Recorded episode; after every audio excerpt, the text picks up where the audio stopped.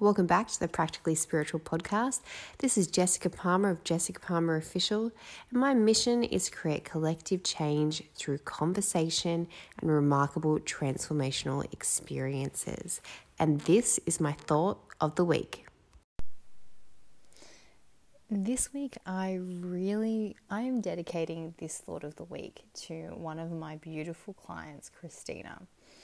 Now, I recently ran a five day, free five day program called Launch It, helping people to create uh, content, to create programs, and to essentially launch it and begin to sell it. Now, during this promotional time, one of the clients had what many of us coaches have come up, which is engaging with a troll, with a hater. So I really wanted to speak into this um, based on this experience that my beautiful client had.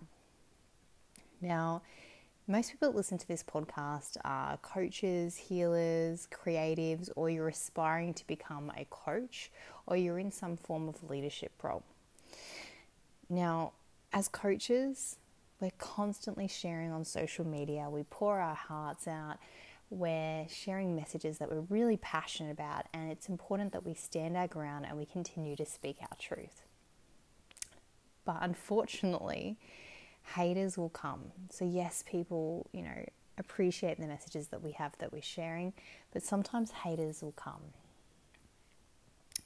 And what I want to share with you guys is how to deal with these haters. Now, I remember when I first started receiving this hatred myself, um, you know, a bit of backlash, feeling very triggered, you know, feeling really, really triggered and almost, you know, reactive. Like I would want to automatically, um, you know, respond to that troll, to that person that was really not agreeing with what I had to say. Now, if you're someone that has experienced this, it's something that you struggle with, um, you know, and sometimes some people will, this will really stop people from showing up online and sharing their messages because the fear and the hurt that comes from this type of backlash can be so very painful if we allow it to be. So, how do I deal with this? How do I deal with this? So, for me, coming back to my personal values and my standards. So, I have two core standards that I'm going to share with you guys today that really help me bring myself back into alignment and into a space of neutral, neutrality, um, being neutral, so that I can keep pushing forward and I can stay on mission. So, and I'm a bit short of breath. the pregnancy is progressing. But anywho, we shall continue this.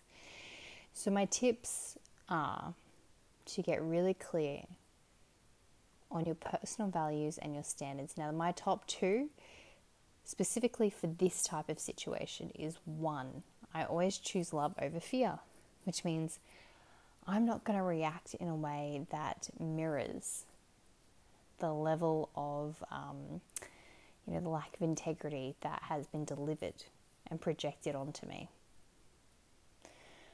I'm going to choose to operate from a place of love, which is really a place of integrity. So I'm either going to, you know, delete that person's comment, um, you know, or I'm going to thank them for their comment um, and, and move on with my life. you know, sometimes I may, out of curiosity, depending on how this person's actually worded uh, what it is that they disagree with me on, um, you know, I will, you know, inquire and, and really ask those questions and to unpack it to have a healthy debate, a healthy discussion. But again, people can only, you know, we can only meet people where they're at.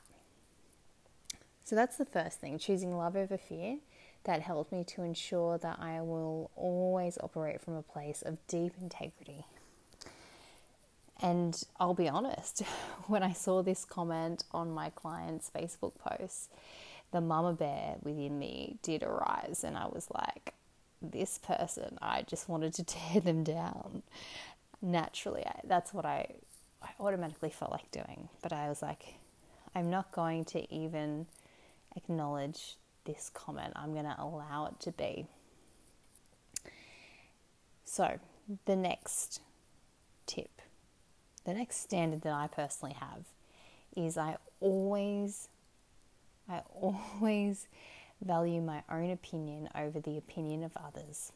And that is because I don't live my life for others. I live my life for me. I'm the one that has to look in the mirror every day. You know, I have to be me. I have to be okay with me. So, coming from a place of integrity, you know, realizing that not everyone's going to like us, not everyone's going to agree with us, and that's not really a bad thing. What it is, is a beautiful reminder, you know, a beautiful test to let us know, like, how much do we want to stay on mission? How much are we willing to put ourselves out there for the benefit of the people that it's actually helping? How much are we willing to withstand? And these moments increase our capacity to hold that, to stand tall in our truth.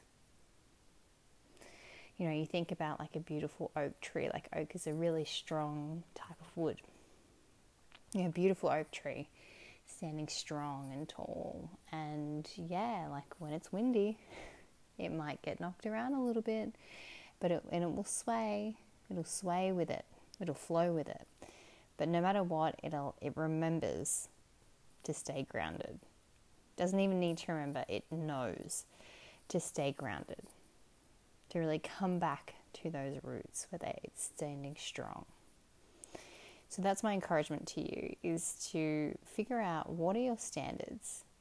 Get really strong on your standards and commit to them like never before and find a way to be grateful and thankful for these moments when people are, you know, really, it really feels like they're cutting you down, to really meet them with love.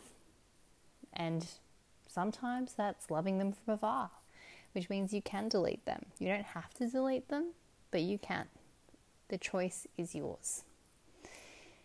So they, uh, those are my tips. I really wanted to dedicate this thought of the week to my beautiful client, and um, you know, I think it's really powerful when you see people, you know, receiving backlash, and they experience it, they acknowledge it, but they keep pushing on, and that to me is the sign of uh, a great leader.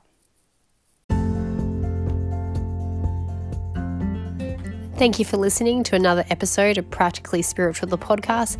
Be sure to make sure you are following this podcast on Instagram at practically underscore spiritual. And if you would like to follow me and also sound off, tell me what you thought of this episode. If you have any questions for the guests that we had or any comments or requests, let me know. I love connecting with you guys. So you can find me on Facebook, Instagram, LinkedIn, all the places using the handle at Jessica Palmer Official. Keep striving, keep thriving, and I'll catch you on the next episode.